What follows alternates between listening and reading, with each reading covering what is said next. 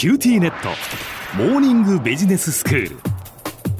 今日の講師は九州大学ビジネススクールでマーケティングがご専門の広垣光則先生です。よろしくお願いいたします。よろしくお願いします。先生前回は、まあ、色の違いがその私たち消費者の、えー、購買行動、まあ、買う買わないという行動に与える影響ということでお話をいただきましてで一つあのセブンアップっていう清涼飲料を具体例として挙げていただきました。その炭酸のドリンクですけれどももともとのパッケージが緑色ででそこに味は変えていないのにわざと黄色を15%ぐらい増やしてその黄緑がかった色のパッケージに変えたもの。これをお客さんに飲んでもらったところ味は一緒なのに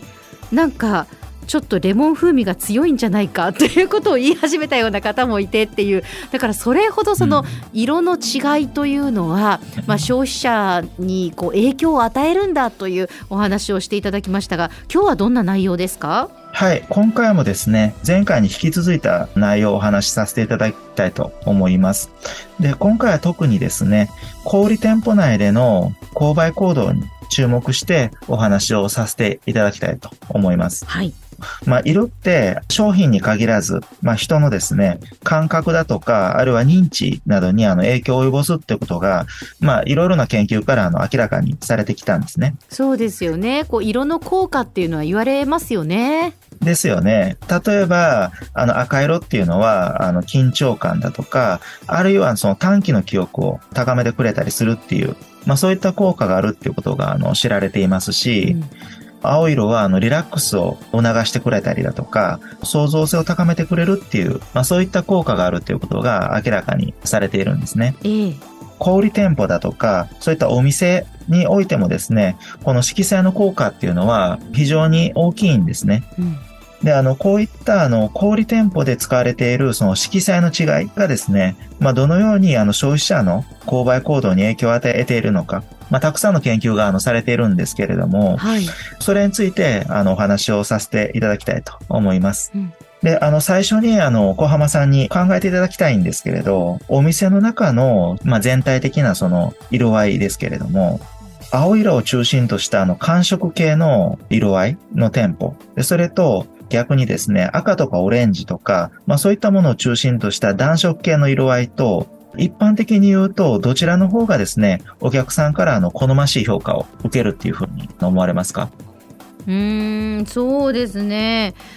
私はどちらかというと暖色系が好きなんですが、うん、そのオレンジとか赤とかその暖かい色合いの方が落ち着くのかなというふうに思いますがどうなんでしょうか、うん、あの個人差ですとか、まあ、その状況だとか、まあ、その取り扱う商品とか条件を変えればいろいろと変わってくるかとはあの思うんですけれども、えー、全般的にですね青に代表されるような寒色系の色合いの方がですね暖色系の色合いに比べてまあ、お客さんがお店とか、お店の商品に対して感じる印象だとか、あるいは好感度とか、まあ、そういった評価が高くなる傾向が見られるっていうことが分かってきたんですね。あ、そうなんですね。あの、感触系っていうのは、あの、リラックス効果があって、まあ、穏やかな感情、まあ、起こさせやすいからだっていうふうな、まあ、説明がされてるんですね。あ、そうなんですか。私は暖色の方がそうなのかと思っていましたが、感触系の方がリラックス効果があるんですね。うんまあ、あの、このあたりも本当にあの、まあ、条件だとか変えていけばまたいろいろとあの、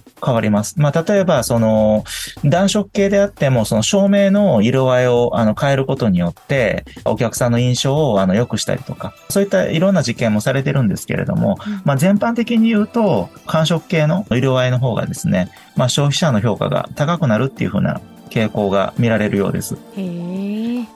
まあ、代表的な研究の一つとして、ベリッツィという人とハイトというこの二人の研究者が、まあ、行ったあの実験をご紹介したいと思います。はい。この二人はですね、70人の主婦を対象にして、大学の教室を改造して作った模擬的なあの家電量販店を使って実験を行ったんですね。この模擬的なお店っていうのは2種類用意されていて、一つは背景が青色のお店、でもう一つは背景が赤色のお店。この2つの模擬店舗を用意したんですね。はい。で、あの、お店には、あの、値段の異なった4つのテレビ、まあ、25インチのテレビが展示されていて、で、まあ、中に入ったあの、被験者はですね、その25インチのその4種類のテレビを歩き回って眺めて、どの商品をどの程度購入したいのか、まあ、それをですね、あの、調査したんですね。はい。実験の結果なんですけれども、背景が青色の店舗の方がですね、被験者の反応が、あの、良かったんですね。赤色の店舗に比べて。うん。で、あの、具体的にはですね、あの、赤色の店舗では、被験者のうちの39%の人がですね、その4つのテレビのいずれも特に変えたいとは思わないっていうふうに答えたんですね。うん。で、それに対して、青の店舗では、どのテレビも変えたくないなっていうふうに答えた人が18%だったんですよ。で、あの、さらに展示されたテレビの中で、一番値段の高いテレビをあの変えたいっていうふうに答えた人の割合も多かったんですね。青色の店舗の方が。へー。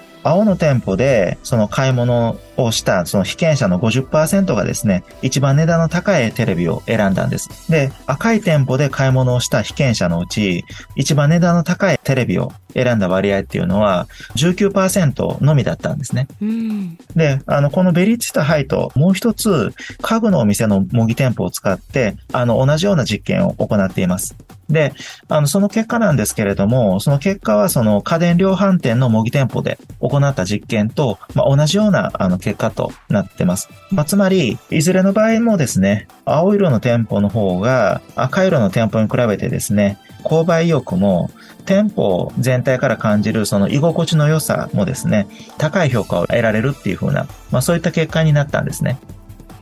では先生、今日のまとめをお願いします。はい。今回はですね、小売店舗の色彩が、まあ消費者の評価に与える影響についてお話をさせていただきました。商品のパッケージと同じく、あの、小売店舗の内部の色彩も消費者のお店の評価に影響を与えるわけです。これまでの研究が明らかにしてきたところでは、暖色系のお店に比べれば、青を中心とした寒色系の色合いの方がですね、消費者の評価が高くなる傾向が見られたわけです。まあ、ケースバイケースもあるかとは思うんですけれども、まあ、全般としてはお店の色彩っていうものは寒色系でまとめた方が無難なんじゃないかなということが言えるわけです。今日の講師は九州大学ビジネススクールでマーケティングがご専門の広垣光則先生でした。どうもありがとうございました。ありがとうございました。